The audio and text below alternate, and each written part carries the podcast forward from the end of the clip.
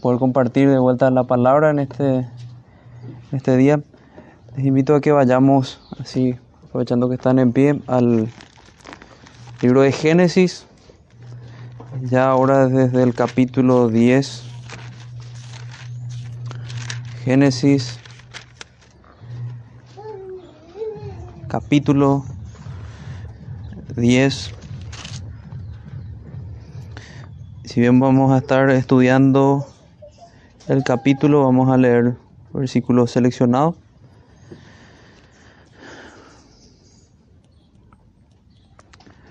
Génesis capítulo 10, versículo 9.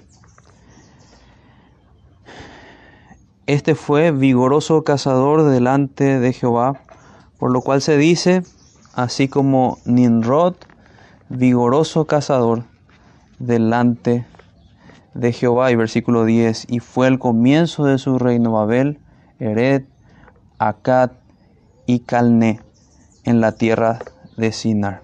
Dios bendiga su palabra y lo que vamos a estar meditando en esta tarde, hermanos. Vamos a orar.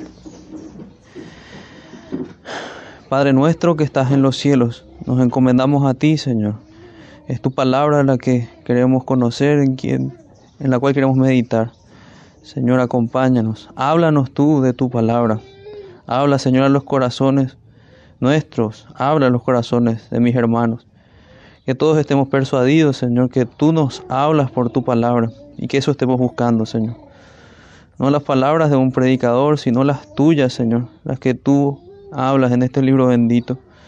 Señor, de corazón estamos de rodillas delante de ti y te pedimos, por favor, que nos hables, que nos bendigas, que nos adviertas, que nos des esa luz de esperanza que tenemos en tu evangelio, Señor. Oramos en el nombre de Jesús. Amén.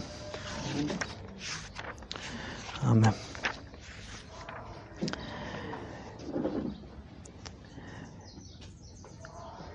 Nosotros vimos en, en, el pasaje anterior de Génesis 9, vimos algo de las genealogías y aquí también vamos a avanzar un poquito más sobre las genealogías de, los hijos de Noé. Tomo una cita a modo de introducción. Las genealogías, la genealogía de la tribu no es un mito etnográfico, ni el intento de los antiguos hebreos de trazar la conexión de su propio pueblo con las otras naciones de la tierra, mediante tradiciones inciertas y combinaciones subjetivas, sino un registro histórico del origen de las naciones, basado sobre una tradición heredada de los padres que, a juzgar por su contenido, pertenece al tiempo de Abraham y fue insertado por Moisés en la historia temprana del reino de Dios, debido a su importancia universal en conexión con la historia sagrada. Porque no solo señala el lugar de la familia que fue escogida como recipiente de la revelación divina entre el resto de las naciones, sino que traza el origen del mundo entero. Con la intención profética de mostrar que las naciones, aunque pronto se entregaron a andar en sus propios caminos, Hechos 14 y 16, no era la intención de que fuese para siempre excluidas del amor eterno en ese respecto, las genealogías preparan el camino para la promesa de la bendición que un día se extendería de la familia escogida a todas las familias de la tierra, como habla en Génesis 12, 2 al 3. Esta es una cita de Kale y Delich del Génesis to Es un comentario que en la página 124. En fin, esto sería, este párrafo resume lo que vamos a ver en este, en este capítulo. No podemos verlo desconectado de toda la historia de la salvación. De hecho, no tenemos que hacer eso con ninguna porción de las escrituras. Recalcamos lo que conversamos con, con varios hermanos. A la hora de leer las escrituras seguimos ciertos principios vemos el, contexto, pero no solamente vemos el contexto, sino que vemos el contexto a la luz del Evangelio y allí aplicamos a nuestros corazones y vemos la similitud que tiene esa historia conectada con el Evangelio, con nuestros propios corazones. Ese es el ejercicio que vamos a hacer hoy con la ayuda del Señor. Viendo el texto dividido en, tres partes, vamos a, a meditar bastante o lo que, lo que deba hacer en Nimrod, quién era Nimrod. Pero antes vamos a ver todo lo que, lo que hay en el contexto, que son las genealogías. Así que en la primera parte vamos a ver a los hijos de Noé, de Jafet y de Cam. Luego vamos a ver a Nimrod, desde el versículo 8 al 14. Y finalmente vamos a ver la descendencia de Canaán y los hijos de Sem. La descendencia de Canaán y los hijos de Sem. O sea, vamos a hacer lectura de versículo a versículo como solemos hacer.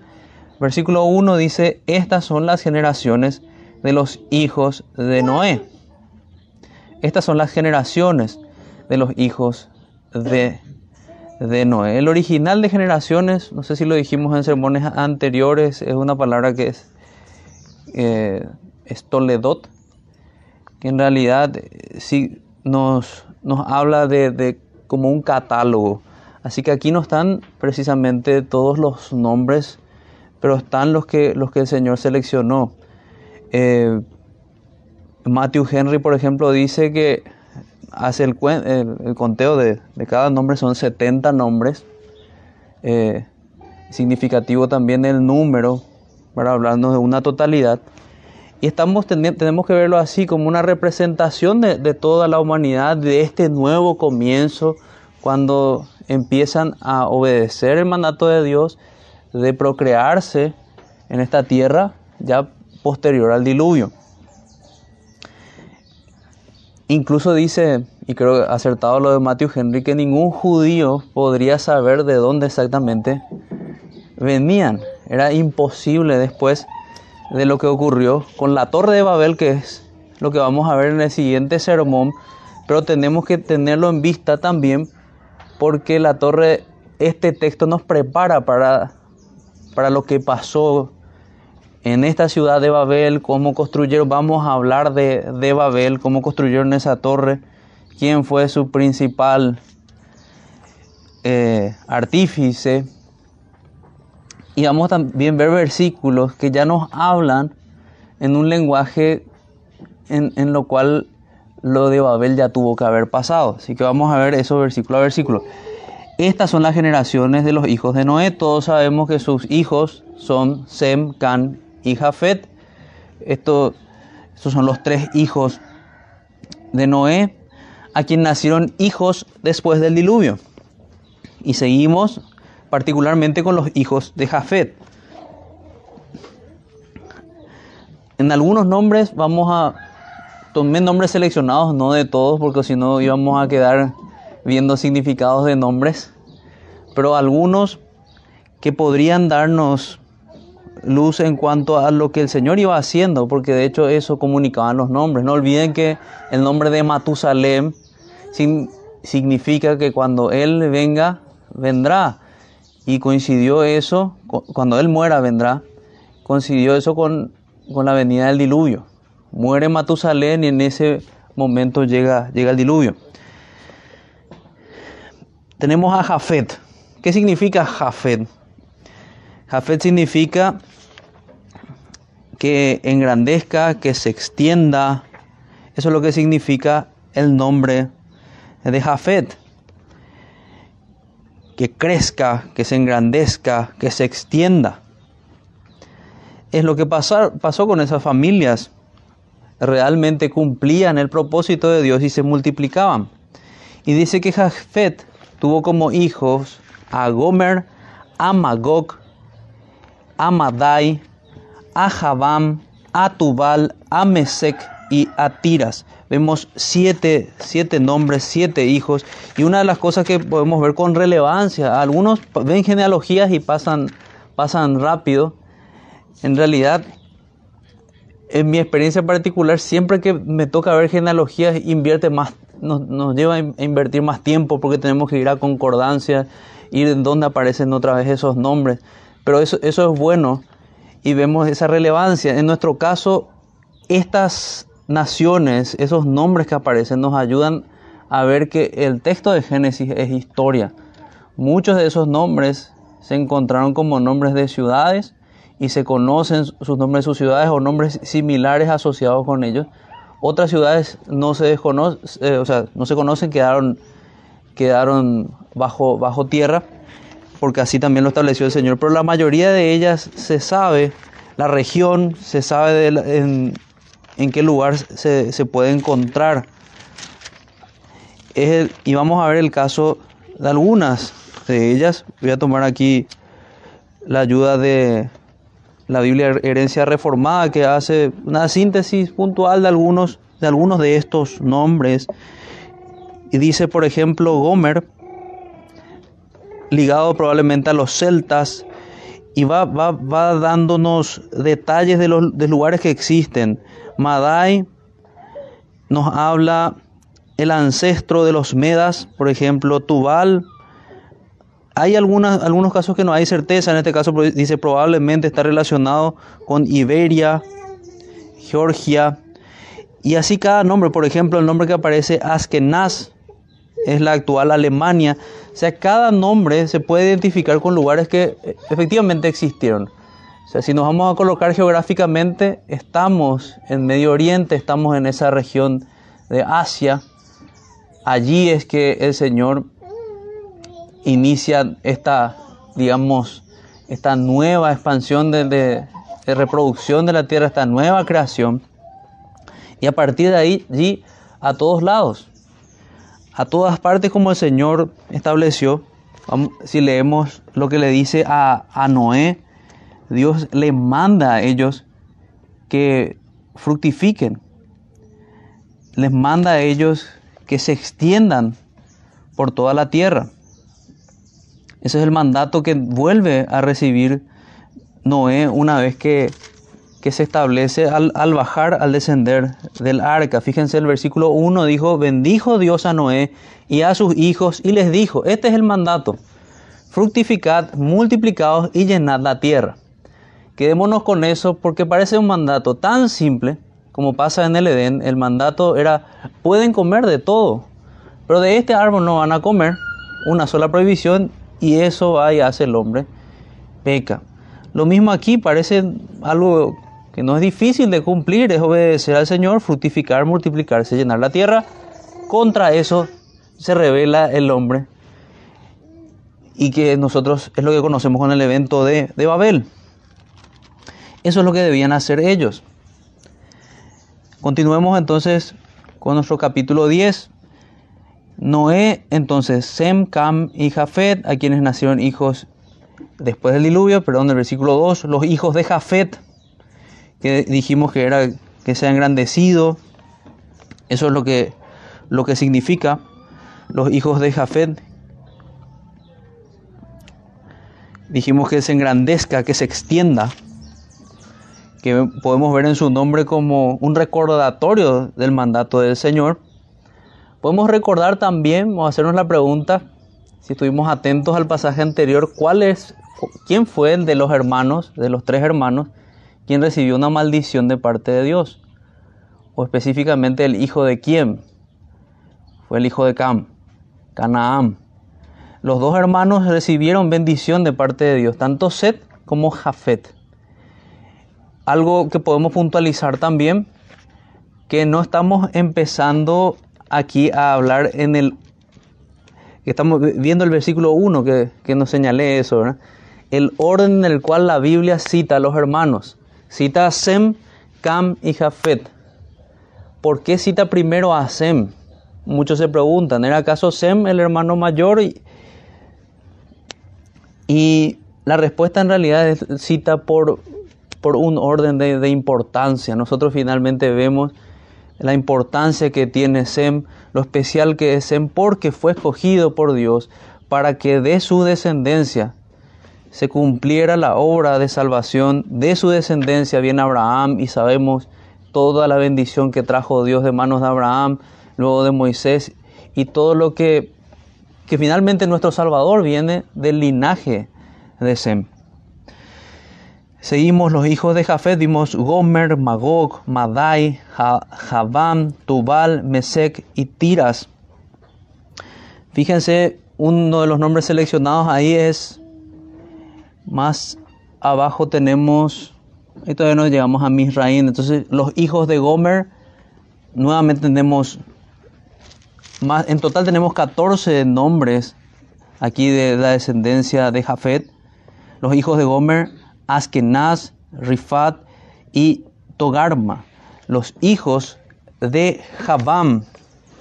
Si se fijan, lo que, lo que está haciendo, eh, en este caso Moisés, guiado por el Señor, es toma la familia de Jafet, toma los siete hijos, pero se concentra en dos de ellos, en la descendencia de dos de ellos. En el caso de Gomer habla de los hijos, sus hijos que son Askenaz, Rifat y Togarma. En el caso de Javán habla de sus hijos Elisa, Tarsis, Kitim y Donanim. Do, dona, perdón, Dodanim. Dodanim. Entonces eso es lo que tenemos en estos versículos, los hijos de Javán. O sea, repasando, cuando hablamos de Gomer, ya es uno de los hijos de Jafer que tuvo como hijos a Askenaz, a Rifat y a Togarma. Cuando hablamos de los hijos de Javán, también hijo de Jafet, estamos hablando de sus hijos que son Elisa, Tarsis, Kitim y Dodanim. Está el versículo 4, los hijos de Javán, Elisa, Tarsis, Kitim y Dodanim. Elisa está asociado con los pueblos griegos. Y fíjense, si vamos a hacer un estudio minucioso, vamos a encontrar a todos los pueblos de esa región y, y en particular aquí a sus padres. Aquí a sus padres. Versículo 5. De esto se poblaron las costas, cada cual según su lenguaje. Y si conectamos eso con, concordancias, el, texto que habla de las costas, podemos ver en Isaías, capítulo 42, versículo 4. Veamos a Isaías, como el Señor habla de lo que iba a hacer en las costas. Isaías 42, versículo 4. No se cansará ni desmayará hasta que establezcan la tierra justicia y las costas esperarán su ley. Hasta los confines de la tierra, hasta los lugares más lejanos que podrían ir, hasta las costas. Y aquí estamos viendo un pueblo probablemente estaba asentado en las costas, el pueblo de Elisa. Entonces, podemos tomar promesas de la palabra de Dios y realmente es muy esperanzador leer que el Señor no se cansará y no se desmayará. Él va a cumplir su propósito, como citábamos en estos días, el Salmo 138, que dice, me gustaría también leer Salmo 138, versículo 8.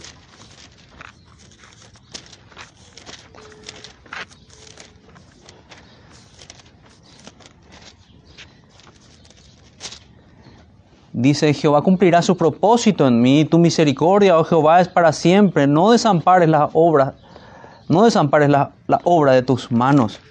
Esa es una oración conectada a una esperanza en la promesa de Dios. Él cumple sus propósitos. Y si vemos con Isaías que leíamos, Él no se cansa, Él va a cumplir. Él va a cumplir lo que, lo que Él ha prometido. Jafet. Entonces, volvamos a nuestro texto de Génesis para seguir observando. Podemos aprender que no, no es bueno que saltemos así nomás la genealogía o, menoscabemos un texto que habla de genealogías. Tampoco retenernos, eh, quedarnos en tal vez cuestiones minuciosas sin hacer ese ejercicio que dijimos antes, sin ver su conexión con el Evangelio y sin finalmente buscar una aplicación, porque si hacemos eso, solamente cargamos información que no, no tiene utilidad para nosotros. Pero estamos viendo esa conexión, estamos viendo cómo el Señor esparce a estas personas y finalmente de todos, de todos los lugares del círculo de la tierra, trae a los suyos. Javán, estamos uno de los hijos de Jafet, tuvo por hijos a Elisa, Tarsis, Kitim y Donadim. Tarsis, Kitim y Donadim. En conclusión, ¿por qué hablábamos de las costas? Se, se, los ve a los hijos de Jafet poblando las costas y se dispersaron por, por la zona de Europa. Por la zona de Europa. Versículo, versículo 5. De esto se poblaron las costas. El mismo texto bíblico nos habla de, de ello. Tenemos que entender de los hijos de Jafet se poblaron las costas cada cual según su lengua, conforme sus familias y sus naciones. Allí tal vez tendríamos un conflicto de interpretación. ¿Por qué me habla de diferentes lenguas si recién en el capítulo 11 hablamos de la división de los pueblos en diferentes lenguas?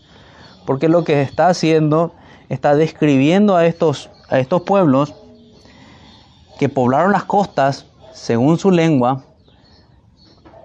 Está describiendo que eso ocurrió anticipándose en realidad a ese evento, sin describirlo, sin describir lo que pasó con, con la torre de Babel. Así que es como que toma y nos habla del futuro, lo que ya pasó, porque Moisés está hablando en realidad de lo que ya pasó. Toma la historia que él ya conoce y dice, estos pueblos que estamos hablando son los pueblos que estaban con diferentes lenguas. Pero en ese punto de su relato Moisés todavía no habló de Babel. Entonces tenemos que entender que Moisés nos está hablando ya de cómo ellos se fueron instalando luego de Babel. ¿Se entiende? Luego de la torre de Babel, ellos se dispersan de esta manera conforme a diferentes lenguas. Tenemos que entender así, es lo que describe la escritura. Es parecido a lo que vemos con Génesis 1 y Génesis 2, como el versículo, el capítulo 2 agrega detalles de lo que ocurrió en el día sexto de la creación. En este caso vemos que este punto nos agrega unos un detalle particular de lo que ocurrió luego de el esparcimiento que hubo de los hombres con la torre de Babel, luego de ese juicio que trajo el Señor.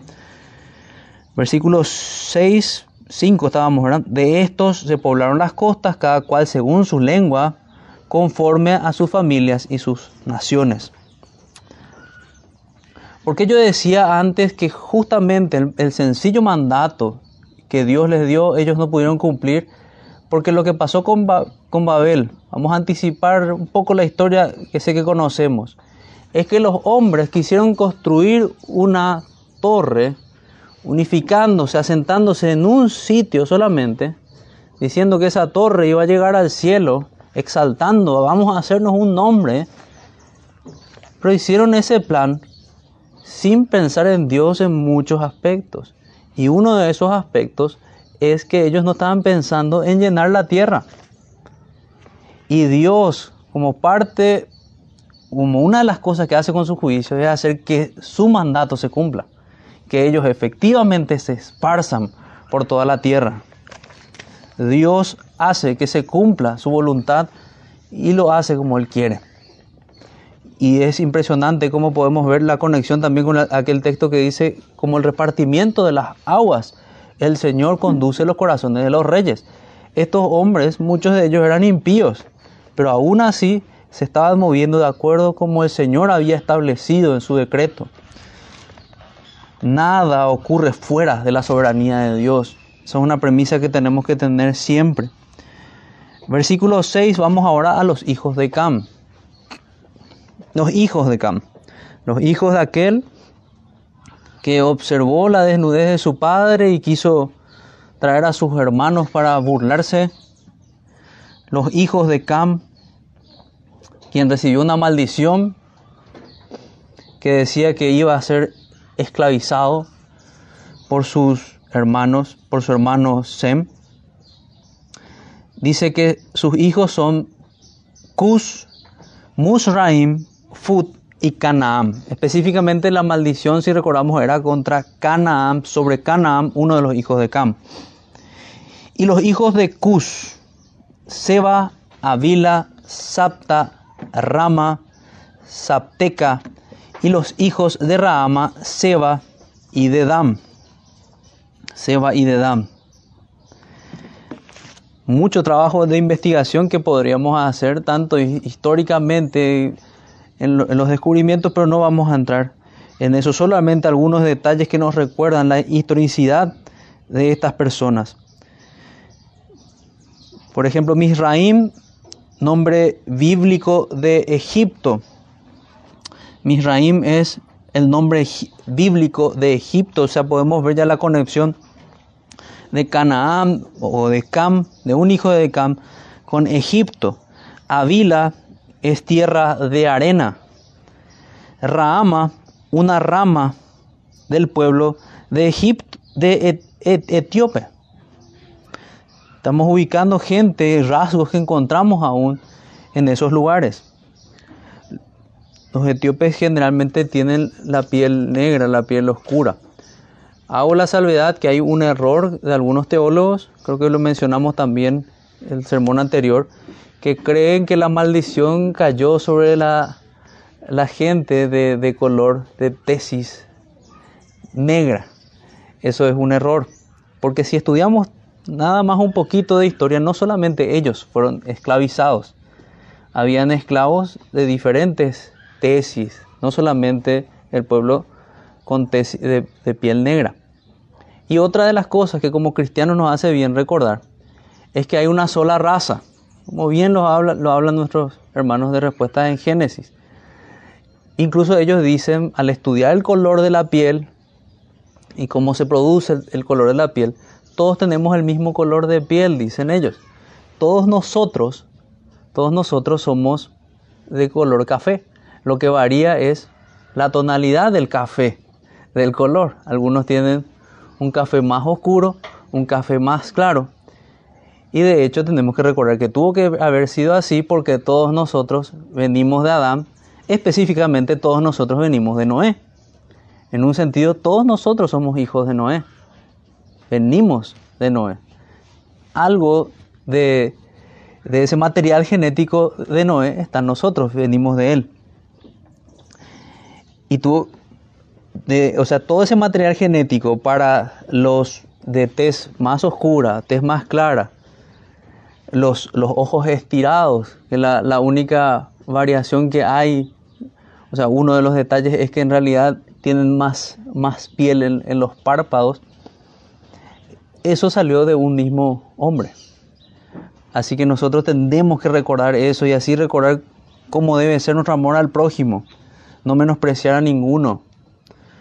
Por, esa, por esas cuestiones más bien tenemos que alabar al Señor por la diversidad que Él en, su creación, así entre los hombres como en la creación misma.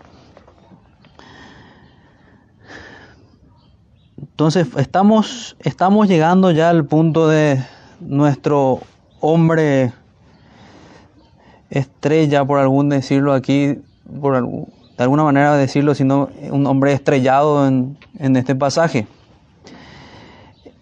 Hablamos entonces de los hijos de Cam, seleccionamos algunos. Misraim entonces es Egipto. Los hijos de Cus, Seba, Ávila, Sapta, Raama, son, nos ayudan sus nombres. Avila dijimos tierra de arena, Raama, una rama del pueblo etíope. Y aquí llegamos a Ninrod en el versículo 8.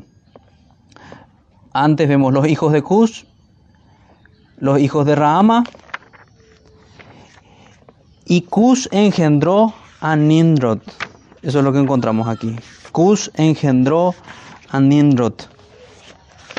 ¿Quién fue Ninrod? Es nuestra pregunta cuánta especulación ya hubo sobre Nimrod, porque hay religiones paganas que textos que que toman cada, cada historia a partir de Nimrod. Nosotros vamos a centrarnos en lo que podemos ver en la escritura sin ir a esas especulaciones.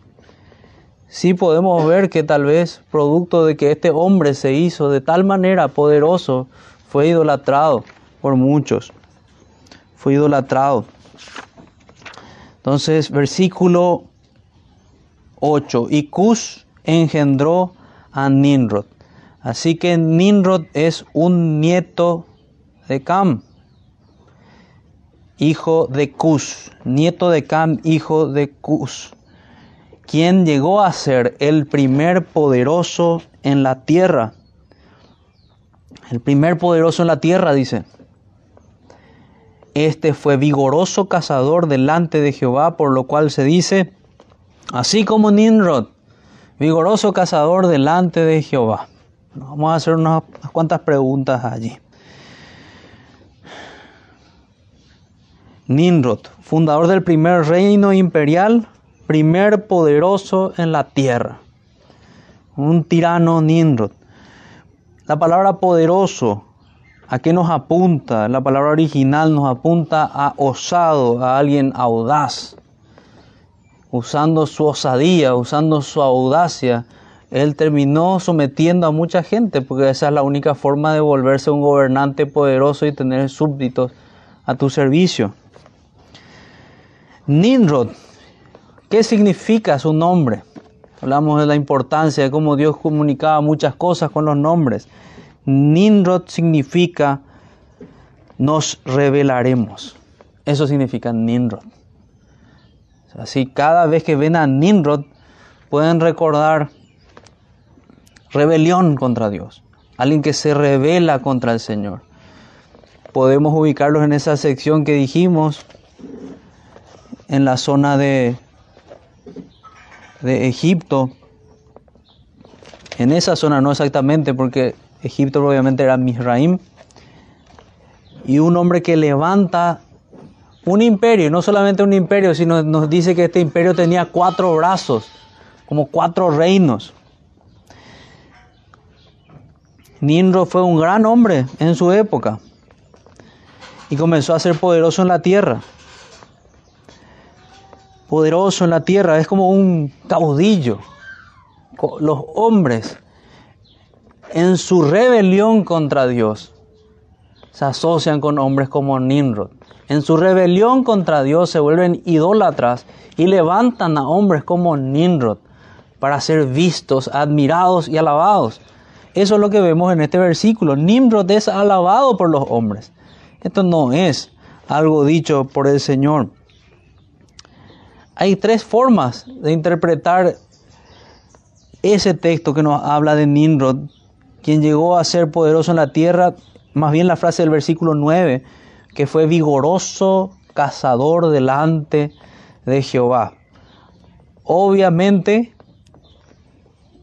empezaría por decir que eso no se refiere que, que él tenía la aprobación, la aprobación de Jehová.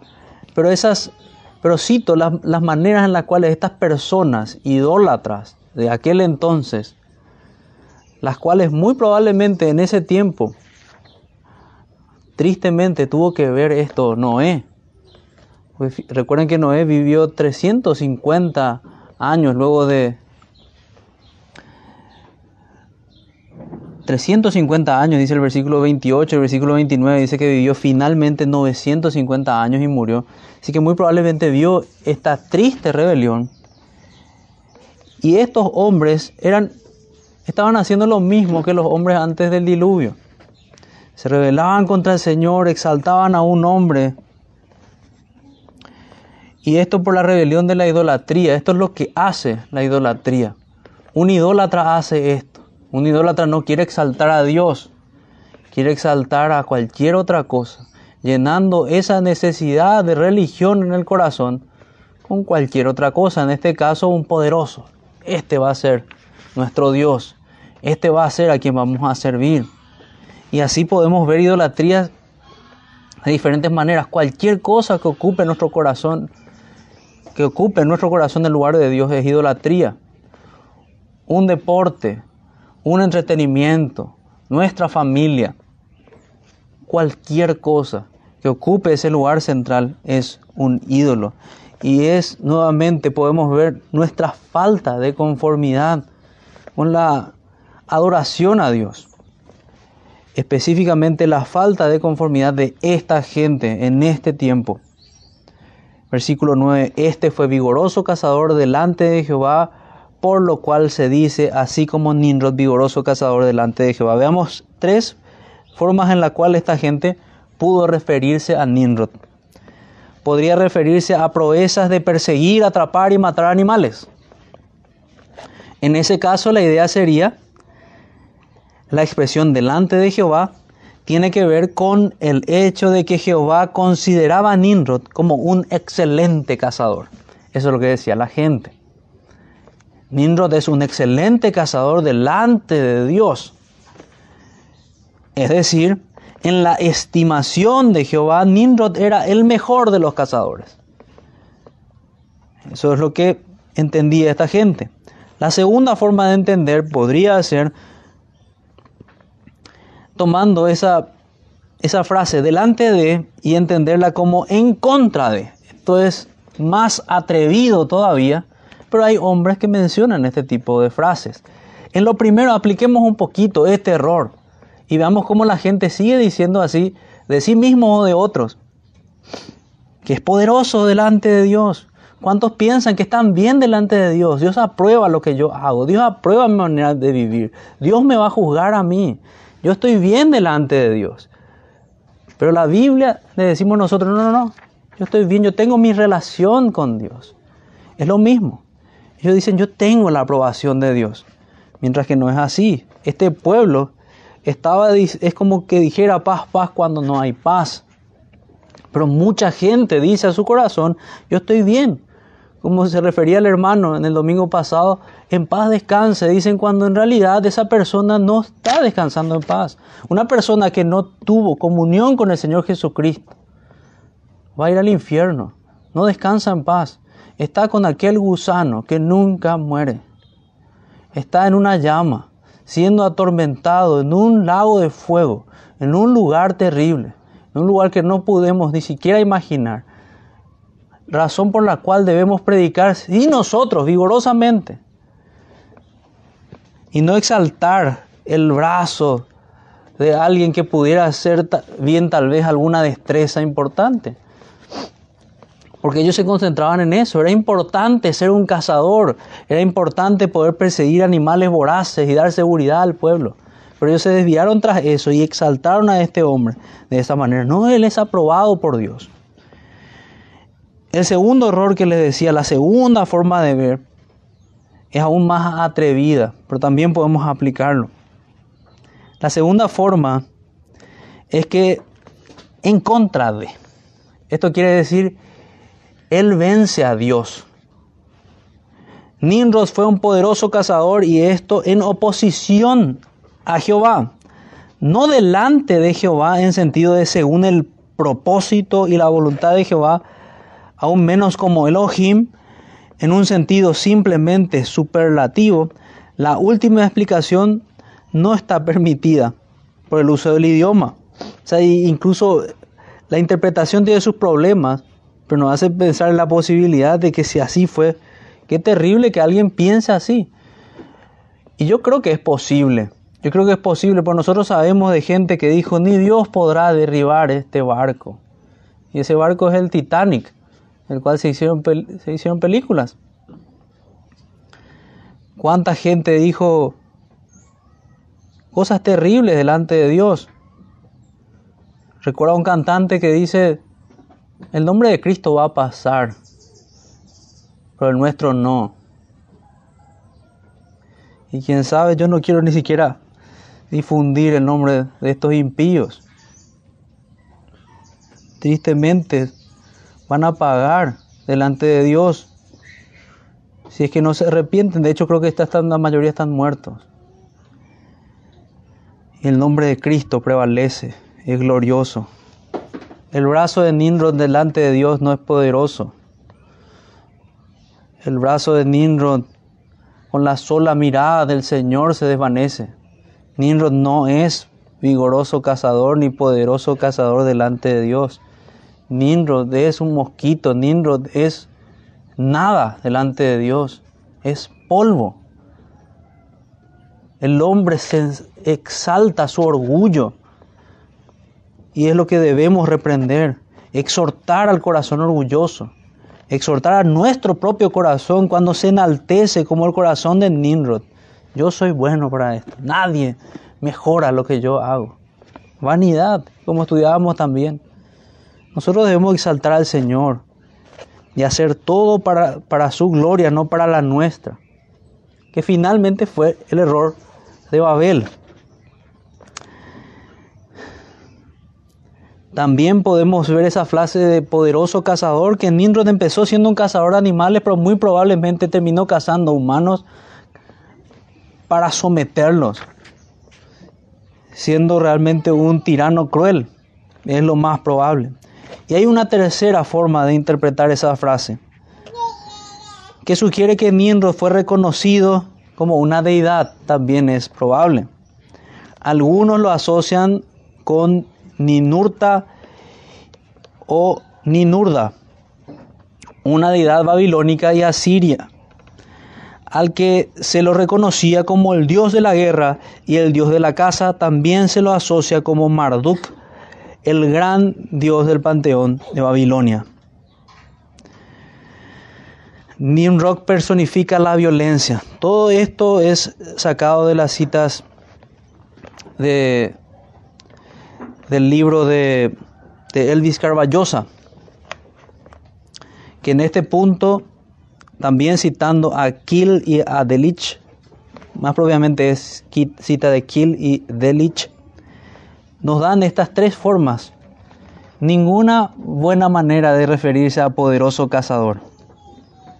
Más bien tenemos que entender que Él se hizo poderoso cazador en rebelión contra Dios se rebeló contra Dios, levantó armas contra Dios y, recibió su justa retribución. Así como Ninrod. ¿Quién quiere ser ahora como Ninrod? Yo no, pero hay muchos que sí. Quieren ser reconocidos por su fuerza, por sus músculos. Quieren ser reconocidos por estupideces. En realidad, en lugar de buscar ser reconocidos delante de Dios por una vida de piedad, Muchas sorpresas vamos a llevarnos en aquel día, porque allí van a ser conocidos los secretos de los corazones de los hombres. Y vamos a ver realmente quién vivía rectamente delante de Dios y quién se estaba engañando en otros casos. Por eso debemos tomar en serio la palabra de Dios. No engañarnos. Podemos engañarnos igual que Nimrod. Podemos decir que estamos bien con Dios, digamos en esa acepción tal vez un poco más benigna, y no estar bien con Dios. Debemos confirmar que estamos bien con el Señor. O alguno más atrevido podría decir terriblemente, eso ya es abierta declaración impía, que está por encima de Dios. Hombres que dicen que Dios está muerto, que el Dios de las Escrituras es un Dios creado por la imaginación humana. Todos tendrán su parte por mentirosos, por detener con injusticia la verdad. Y la, o tal vez la, tercera acepción que dijimos, la tercera manera de ver, que, que sí la podemos ver también hoy día, idolatrando a Nimrod, idolatrando a hombres. El catolicismo romano es emblemático en esto idolatra a cuanto ser humano se destaca en una actividad espiritual religiosa. Lo idolatra. Pero así también ocurre en otras. Se idolatra a periodistas, se idolatra a futbolistas, se idolatra a lo que se mueva. El hombre es, como dijo Calvino, es un fabricante de ídolos. Fabricamos ídolos. Nosotros tenemos que reprender nuestro corazón y ponerlo en servidumbre para que no esté sirviendo a los ídolos. Si no hacemos eso, nuestro corazón va a estar en servidumbre hacia el pecado, hacia cualquier ídolo por el cual se arrastre nuestro corazón. Cualquier ídolo de rebelión. Y recordemos que esto es rebelarnos contra el Señor. Y esa rebelión en el corazón es la que tenemos que examinar. A lo mejor hoy no vemos ninguno que esté en rebelión abierta y flagrante, pero debemos temer de esa rebelión interna en el corazón, de una vida descuidada delante de Dios, de una vida sin oración, de una vida sin adoración, de una vida sin temor de Dios. Podríamos estar engañándonos. Y luego el versículo 10 nos aporta dice, y fue comienzo de su reino Babel. Por eso lo asociábamos con Babel.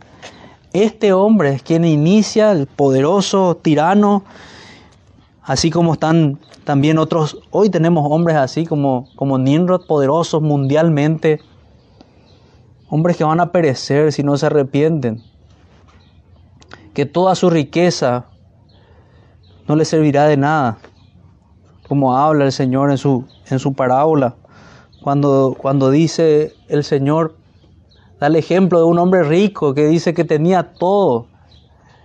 Y dice que se llenaron sus graneros. Dice, ¿qué haré? Los construiré mayores. Y le voy a decir a mi alma, gózate, deleítate en tus bienes. Y el Señor le dice, necio, hoy mismo vienen a buscar tu alma. Eso va a ocurrir con hombres malvados, como los que hablamos hoy, que, que son conocidos. Hombres que endemoniados, como Gates, Soros, otra gente así, perversa. Esa gente no debe ser admirada por nosotros. Esa gente debe ser confrontada y todos aquellos que los idolatran también. Hoy nuestro, nuestro mundo hace algo parecido con esta figura que, de Nimrod, que es una especie de anticristo antiguo. Hacen lo mismo con, con estos hombres. Los exaltan, sus empresas, sus actividades. Nosotros no debemos hacer esto. Lo mismo hacemos con hombres de política, caudillos, quienes buscamos. La gente busca eso, porque no busca al Señor. Así como pasó con Samuel, hay mucha concordancia para ver este tipo de rebelión en las escrituras. El pueblo no quería ser servido por Dios entonces le pide a Dios un rey como tenían las demás naciones. Y Samuel se entristece, se enoja.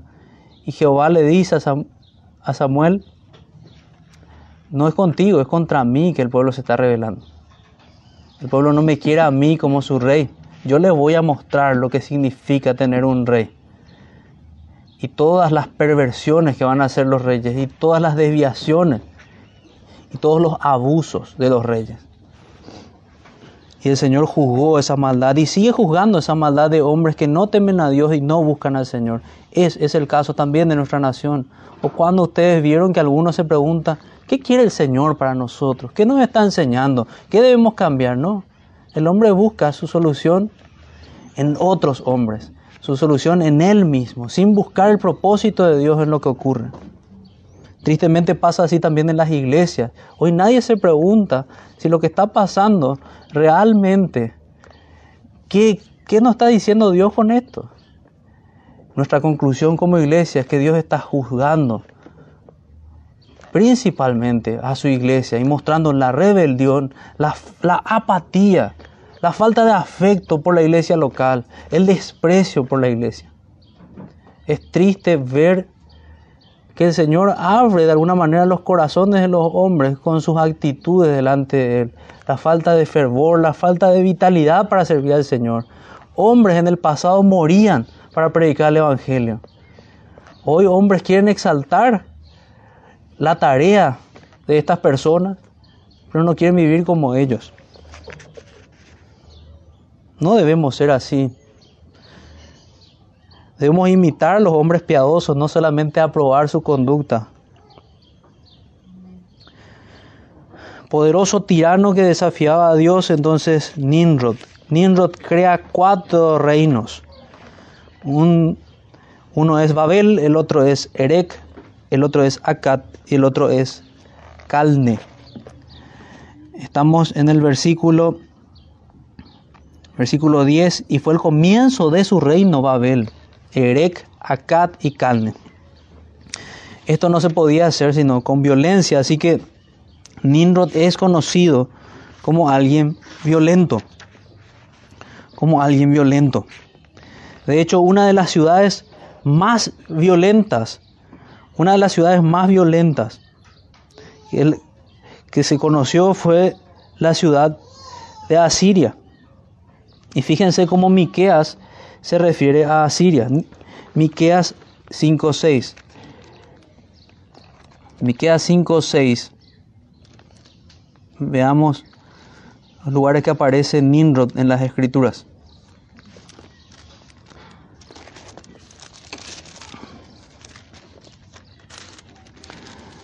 Dice, y devastarán la tierra de Asiria a espada, y con sus espaldas la tierra de Nimrod. ¿Se fijan? La tierra de Asiria es sinónimo de tierra de Nimrod. Y nos librará del asirio cuando viniere contra nuestra tierra y hollare nuestros confines. Así que quieren saber otra de las maneras que se conoce a Siria, vara de su poder. No en balde el Señor le llama vara de su poder, eran hombres violentos. Pueblo, específicamente vuelvo a leer 5, 6. Miqueas 5, 6. Nimrod, la tierra de Nimrod, tierra de Nimrod, Asiria. Volvamos a Génesis. Génesis, capítulo 10. Y fue el comienzo de su reino Babel. Otra de las maneras que conocemos la tierra de Nimrod es la tierra de Sinar. Así lo encontramos aquí. si alguna vez leen tierra de Sinar, es Nimrod. Si leen tierra de Nimrod, también está asociado con Asiria. De esta tierra salió para Asiria y edificó a Nínive, Rebot, Rehoboth y Cala. Justamente allí vemos lo mismo. Vemos ya que habla de Asiria como una ciudad ya constituida para que la gente que estaba leyendo pueda ubicarse de en qué sector se estaba ubicando Nimrod y con, sus, con sus ciudades, reinos con estos cuatro reinos. De esta tierra salió para Asiria y edificó Nínive, Rehebot, Cala y Resén entre Nínive y Cala, la cual es ciudad grande. La cual es ciudad grande. Entonces, Babel, ¿qué quiere, decir Babel? Seguramente se preguntaron, ¿qué quiere decir Babel? Seguramente es algo terrible vemos lo mismo, con Babel vemos lo mismo que cuando habla de poderoso cazador delante de Dios. Babel significa puerta de Dios, así le llamaban ellos. La religión de los hombres piensa ser puerta de Dios, pero la única puerta de Dios es Jesucristo. Babel, puerta de Dios, no. No puede haber una mentira más grande y más diabólica. Babel y todo lo que implica Babel en las escrituras, Babel, Babilonia, no es puerta de Dios, es puerta al infierno. Territorio de Nimrod, tierra de Sinar, vimos Babel es Babilonia. Se convirtió en, en capital de estas, de estas cuatro, de este sector, de cuatro ciudades. Vemos que que de Babilonia surge un rey Amurabi, que es conocido, que habrán, habrán estudiado de sus leyes, el ojo por ojo, diente por diente.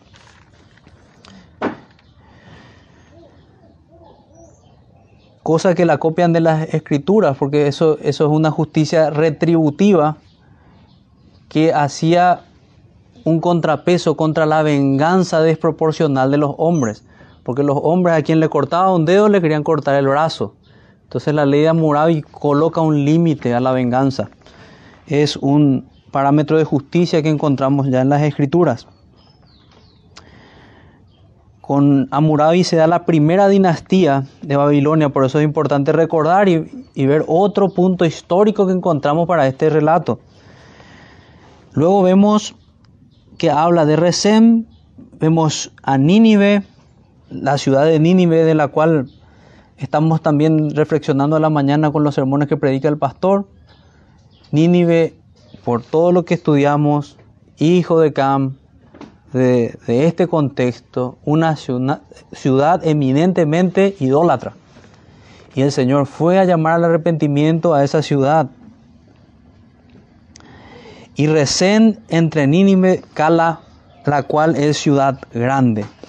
Luego aparece Misraim.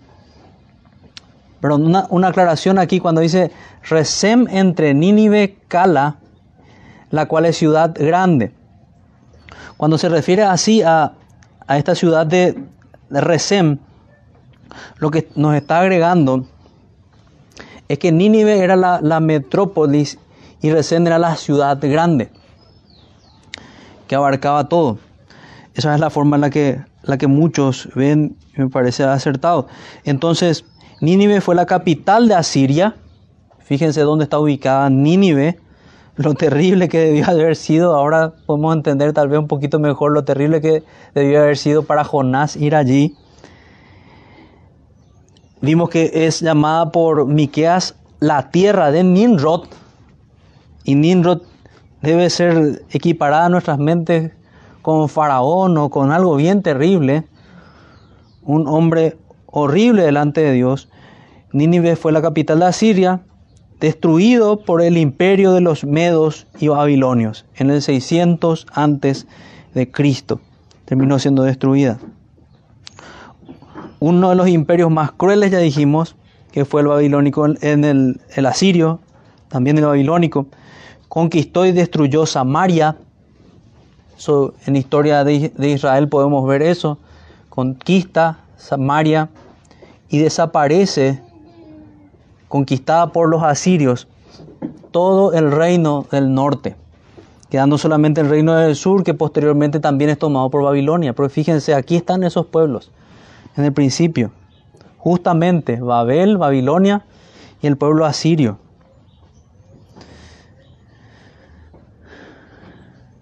Imperaba la idolatría.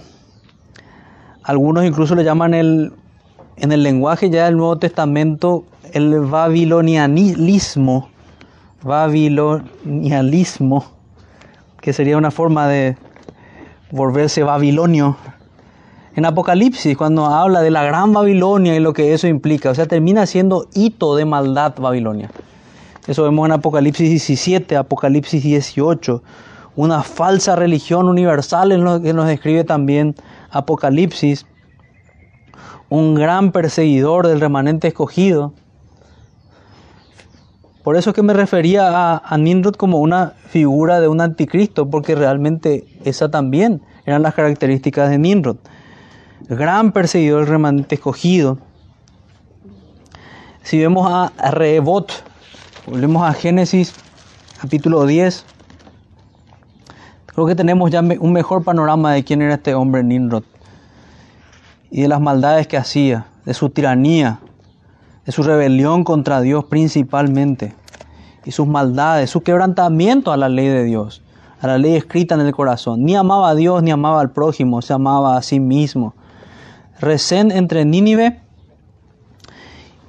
y vimos una ciudad que es re, versículo 11, Rehoboth. Rehoboth es plaza de la ciudad que podemos encontrar como un dato histórico, ¿verdad? Que en esa, en esa región se encontró un depósito de ídolos. Había idolatría. Había idolatría en esa región. Dijimos ya que Nínive era la metrópoli, la ciudad grande, era Resem. Misraim es Egipto. Y un detalle de, estos nombres, que muchos terminan con, con Im, los que aparecen aquí. Re, Misraim engendró a Ludim, Anamim, Lehavim y Naftuhim. Luego sigue a Patrusim, a Kaluhim, de donde salieron los filisteos y los Kaftorim. Esa terminología nos habla de, de un plural. Se representaban a pueblos. Eran hombres, pero representaban cada uno de estos nombres, representa a pueblos que eran conocidos en ese tiempo. Lut, Ludim, tomando algunos como hicimos antes, habitantes de Lidia en el norte de África, seguimos ubicándonos en, esa zona, de Medio Oriente, pero la- ya hacia la región de, de- de África. Lut sería más, en otros textos del, del Antiguo Testamento dice Ludim, pero también probablemente nos apunta a Lut. Y cuando hablamos de Kafforim, son los cretenses. ¿Quién se acuerda de cómo describía el apóstol Pablo a los cretenses? Los cretenses, malas bestias. Así los describía. Hombres terribles. O sea, no estamos viendo lo mejor de la humanidad aquí, estamos viendo lo peor. El hombre pecador alejado del Señor. Es terrible, es horrible delante del Señor, como decíamos, y aplicándolo también a nosotros. Los hombres no se ven así. Los hombres se ven como poderosos cazadores, como decíamos antes. Pero pre- predicando en la plaza decíamos lo mismo.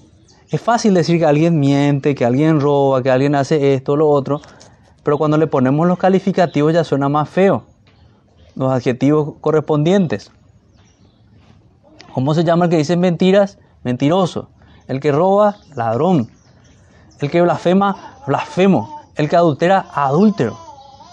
Fornicario, idólatra, maldiciente,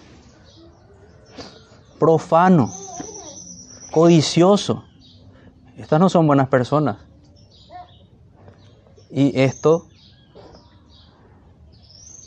éramos con mayor profundidad algunos de nosotros, pero ya, ya fuimos lavados, dice la Escritura, y seguimos siendo limpiados por el remanente que queda de estos pecados en nosotros. Pero si estos pecados siguen a flor de piel, como estos hombres que estamos viendo, estamos en serios problemas y es hora que nos arrepintamos delante de Dios. En el versículo 15 vemos, y Canaán engendró a Sidón, su primogénito, a Et. Et de los Eteos e Hititas. Y aquí vemos familias terribles que trajeron juicios terribles sobre el Israel de- rebelde. Jebuseo, el Amorreo, el Jerjeseo, el Ebeo, el Araseo, el Cineo, el Arbadeo. Esos nombres que leímos antes, el Jebuseo de la región de, lo ubican en la región de Jerusalén, el Amorreo en las montañas de, esas regiones, el Jerjeseo, el Ebeo, todos estaban dentro de este pueblo conquistado en Canaán. Finalmente el Señor trae un juicio sobre estos pueblos con Josué. Así también el Señor, con el Señor Jesucristo, va a traer un juicio a la tierra, a todo pueblo rebelde que se aleja del Señor. Así que hasta aquí, hasta aquí vimos a los hijos de Noé, vimos a los, a los estamos viendo a los hijos de Cam. Y vamos a finalizar viendo a los hijos de Sem. Vimos a Nimrod también. Vimos a este primer monarca impío, terrible, no digno de imitar, digno como un mal ejemplo, del cual tenemos que correr. Tendríamos que ver tal vez a Nimrod como aquel personaje, el progreso del peregrino, Señor sabio mundo. Todas las cosas malas que podés imaginarte te van a enseñar hombres como Nimrod. Esa no tiene que ser nuestra compañía ni nuestro objeto de, imitación. Al Ebeo, al Araseo, al Cineo, al Arbadeo, versículo 18, al Semareo, al Amateo, y después se dispersaron las familias de los cananeos. ¿Fueron dispersados en qué momento? Fueron dispersados con el evento de la torre de Babel cuando Dios los confundió y los repartió con lenguas diferentes, idiomas diferentes. Y fue el territorio de los cananeos desde Sidón y en dirección a Gerar hasta Gaza y en dirección a Sodoma, Gomorra. Fíjense las ciudades que estaban dentro de las familias de Cam, Sodoma y Gomorra. Dentro de las familias de las ciudades formadas por Nimrod. O sea, veámoslo así. Este es el fruto de Nimrod y seleccionemos. Fruto de Nimrod, Babilonia. Fruto de Nimrod, Asiria. Todo perjuicio para el pueblo de Dios. Jebuseos, amorreos, perseguidores del pueblo de Dios. Sodoma y Gomorra. El fruto de Nimrod es terrible. ¿Y cuántos hay? en el camino de Nimrod, usando el mismo lenguaje de la carta de Judas. El camino de Caín, el camino de la violencia, el camino de los pecados horribles delante de Dios, el camino de la rebelión, porque es el mismo camino de Coré, quien se revela contra la autoridad de Dios. Y es el mismo error de Balaam, quien pretende hablar algo diferente a la palabra de Dios, quien ama más al mundo. Versículo 20. Estos son los hijos de Cam por sus familias, por sus lenguas. Claramente el juicio que cayó en ese tiempo sobre ellos. Y en su tierra y en sus naciones también les nacieron hijos a Sem. Y aquí ya la familia bendita, la familia de Sem. Y siempre que vemos esa bendición que establece el Señor es que tenemos el tono de esperanza. Hay una condenación para quien no se arrepiente, pero para quien se arrepiente hay una esperanza y un Salvador. Y ese Salvador viene de esta familia, de la familia de Sem, padre de todos los hijos de Eber. Padre de todos los hijos de Eber, perdón. De todos los hijos de Eber. El cual tuvo dos hijos, Peleg y Joctam. Eber, muchos ven a Eber como que era nieto de Axafar, si podemos ir un poquito más atrás, ¿verdad? Del cual el, eh, ven como el sustantivo del cual se deriva el verbo avar, que significa pasar sobre o pasar a través. Este término se, se refiere a los que vivían en la región del otro lado del Éufrates. O sea, mucho de lo que nos habla el texto nos ubica geográficamente, pero nunca se preguntaron por qué hebreos. Bueno, aquí está la, la respuesta. Eber procedía de la región más allá del Éufrates. Posteriormente los edomitas y los ismaelitas también llevaban ese nombre. El vocablo hebreo, descendiente de Eber, es por lo tanto un término más amplio que israelita. O sea, cuando nos ubicamos al pueblo hebreo, estamos hablando de descendientes de Eber, descendientes de Eber, o los descendientes de Sem, conocidos como hebreos. Y fue el territorio de los cananeos, perdón, versículo 20, estos son los hijos de Cam, versículo 21, también nacieron los hijos de Sem, padre de todos los hijos de Eber, los hebreos, y hermano mayor de Jafet. Allí hay que entender las comas. El hermano mayor de Jafet. Hermano mayor de Jafet. No era el hermano mayor de Jafet. Da a entender que Seb era el mayor si leemos así, ¿verdad? Pero el texto hebreo, sin embargo, ofrece la lectura siguiente, Sem, hermano de Jafet el mayor. Esa es realmente la lectura que tenemos que hacer. Sem es hermano de Jafet el mayor. Más bien debería decir que Jafet es el hermano mayor. Los hijos de Sem fueron Elam, Asur, Arxfaxat, Lut y Aram. Y los hijos de Aram Uz. Si ven a Uz, era la región en la cual también vemos a, a Job. Vemos también la región de Uz, de los caldeos, en la cual sale a Abraham. Axafar engendró a Sala y Sala engendró a Eber. Y Eber y a Eber nacieron dos hijos, el nombre de uno fue Peleg, el nombre de uno fue Peleg. Procede la raíz Peleg que significa dividir. En el contexto este vocablo tiene un sentido profético porque anticipa los grandes acontecimientos que tendrían lugar en los tiempos de Peleg.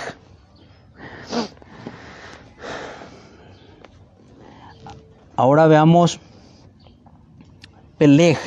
porque en sus días, eso fue cita también de, el libro de Génesis, la revelación del plan eterno de Dios de Carballosa. Seguimos con el siguiente versículo, versículo 25. Y Eber nacieron dos hijos, el nombre de uno fue Peleg, porque en sus días fue repartida la tierra, esa es la división de que hablamos, y el nombre de su hermano fue Joptán. Esa es la razón, una división de tierra, hasta eso nos describe el texto. Hasta en esas cosas, parecen minúsculas, tiene que ver el Señor. Aquí también hacemos bien reflexionar en la providencia del Señor. Si todos los eventos providenciales de Dios no estaban orquestados de la manera en la que fueron orquestados, cada uno, nosotros no íbamos a estar aquí reunidos, no iba a venir uno u otro, no nos íbamos a conocer, pero Dios estableció cada evento anterior, posterior, y todo nos conduce finalmente hacia Él. Todos los eventos que Él orquestó para que conozcamos los que estamos casados a, a la esposa que el Señor nos dio. Todo está establecido por Él y debemos levantar las manos y dar gracias al Señor y pedir que nos siga conduciendo por caminos de rectitud, que nos guarde del mal, el mal del cual salimos, el cual anduvimos mucho tiempo.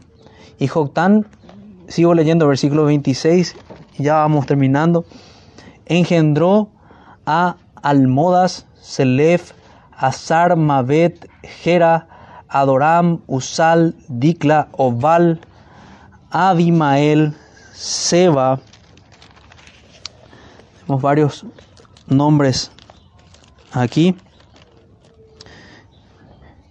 Fíjense, Elam, estamos en la parte de Persia, o sea, es, es, eso es lo que podemos tomar de esta región.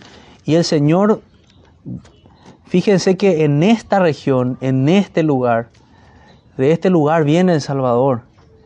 Incluso vemos que en esas regiones que se mueven sus padres para que por ese juicio en el cual mataron a bebés, él va a Egipto, está en tierra de Egipto y luego vuelve. El Señor Jesucristo confirmando toda esta historia también, que la salvación vino de este pueblo. Las promesas estaban aquí. El Señor estableció su salvación y puso a todo un pueblo expectante de lo que Él iba a hacer. Hoy día nosotros ya recordamos lo que Él hizo y estamos expectantes de la completa salvación, de que Él venga otra vez, de poder ver su rostro. Así como Él vino y estuvo entre nosotros, poder estar con Él. Ese debe ser el anhelo de todo cristiano. Todo cristiano debe decir, ven Señor Jesús. Ven Señor Jesús. Y anatema sea todo aquel que no teme al Señor.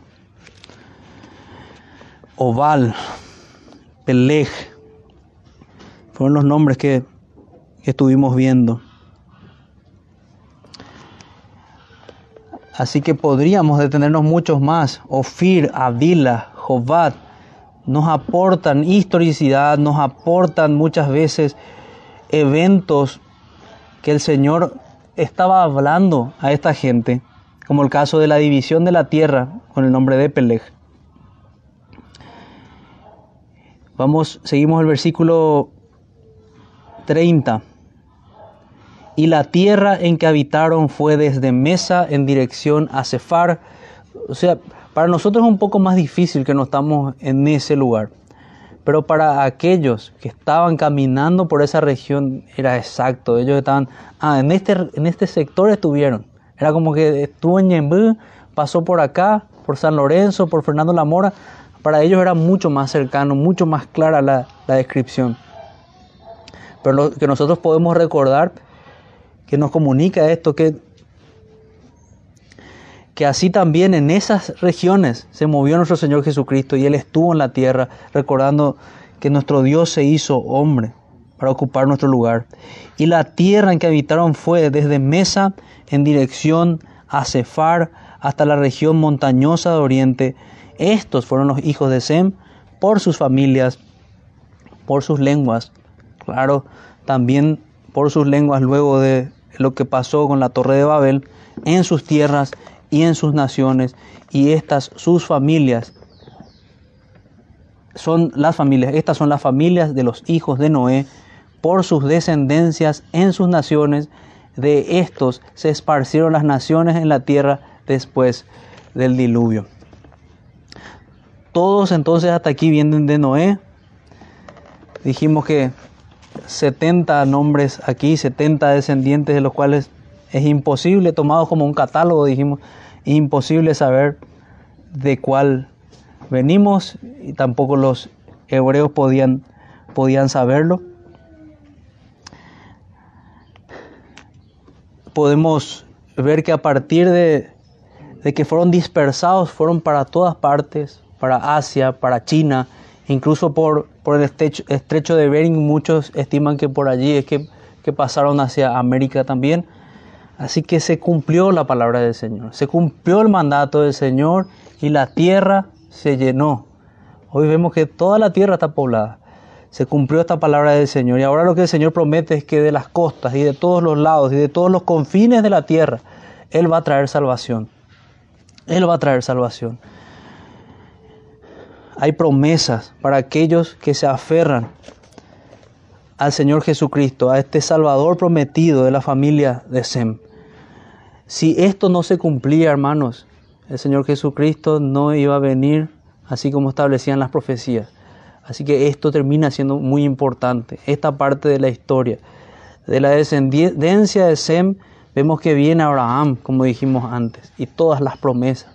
No tendríamos las promesas de la salvación si es que esto no se cumplía de esta manera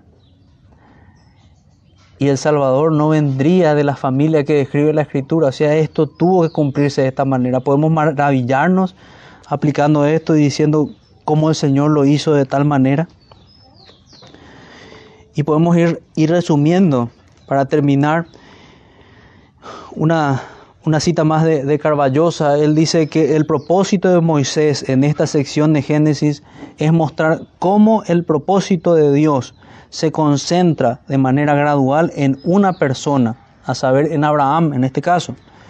El hombre que Dios escogió sobrenaturalmente para enviar al mundo por medio de él a aquel que sería de bendición a todas las naciones de la tierra, las cuales también las vimos descritas.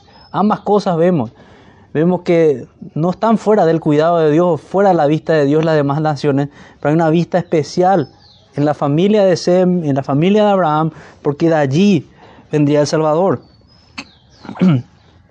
El hombre que Dios escogió soberanamente, estamos hablando de Abraham, para enviar al mundo por medio de él aquel que sería de bendición a todas las naciones de la tierra. Este es Cristo. En su propósito selectivo, Dios escogió a Sem de entre los tres hijos de Noé Luego Dios escogió a Abraham y a través de su descendencia a Isaac y Jacob. Dios desarrolla su plan soberano para enviar al Mesías a la tierra. Dios no actúa caprichosamente, sino sabia y soberanamente. No actúa sobre la base de méritos humanos, sino sobre la base de su gracia soberana. Porque si se fijaron, no eran hombres sin pecado tampoco lo de la familia de Sem. Pero el Señor, a pesar de todo eso, cumple su propósito. A pesar del pecado de Noé, a pesar de ello. Incluso pareciera que como parte de la manera en la cual el Señor se, se, coloca y toma sobre sí nuestra maldición, Él viene de lo peor de lo peor. Porque Judá, si pensamos en un detalle, Cristo viene de la familia de Judá. ¿Quién fue Judá? Judá fue el que orquestó la venta de su hermano José, un hombre malvado, cómo se comportó. Y así podemos ver los pecados. Para el Señor hacerse hombre, Él toma y morir en esa cruz, Él toma nuestros pecados y Él lleva toda esa maldad sobre sí y todo el castigo que debíamos llevar nosotros por todas estas maldades que vimos descritas en estos hombres, pero también podemos verlas nosotros mismos. Dios distribuyó, finalmente decimos, repasando otra vez, soberanamente la raza humana entre las naciones. Soberanamente. Hechos 17:26.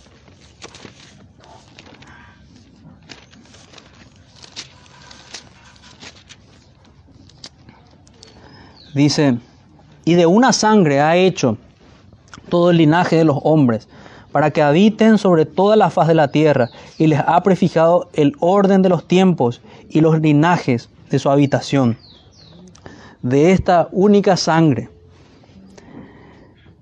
de la misma familia venimos todos, de Noé específicamente, ya a partir después del diluvio. Todas las naciones provienen de los tres hijos de Noé. Podemos decir, ningún hombre en la tierra es una isla, está aislado. Todos somos parte de la familia humana. Nosotros no debemos despreciar a nadie, sino que debemos anhelar la salvación del mayor número posible de personas y predicar el Evangelio. Otra de las cosas que, vemos clara en la Biblia es que esta promesa no es propiedad del pueblo hebreo, sino que es para todo aquel que cree, todo aquel que cree en esta salvación que vino en Jesucristo, que Jesucristo resucitó y estando unidos a Él vamos a resucitar juntamente con Él. Todo aquel que cree que sus obras no sirven para nada, pero las obras de Cristo son suficientes para llevarle a aquel lugar excelso, el cual es el cielo, en plenitud de gloria. Todo aquel que cree en Él será salvo. Esa es la promesa que hacemos bien en recordarnos a nosotros. Jesús es el Señor de todos los que se arrepienten. Todo aquel que invoca, simplemente invoca, que descansa en Cristo, que llega cansado de toda su vida de pecado y como un hombre que se acuesta sobre, como su almohada se acuesta sobre, sobre el Salvador, va a ser salvo. Si confía de esta manera que es el único camino, el único reposo. Pero una de las señales que se tiene que dar es que tiene que haber genuino arrepentimiento de los pecados. Porque si no, no estamos buscando a Cristo, sino a cualquier ídolo.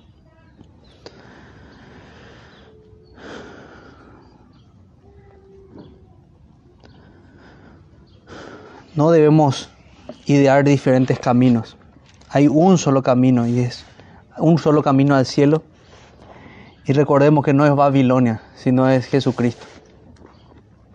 Jesucristo es el camino, la verdad y la vida. Eso es lo que proclamamos una vez más.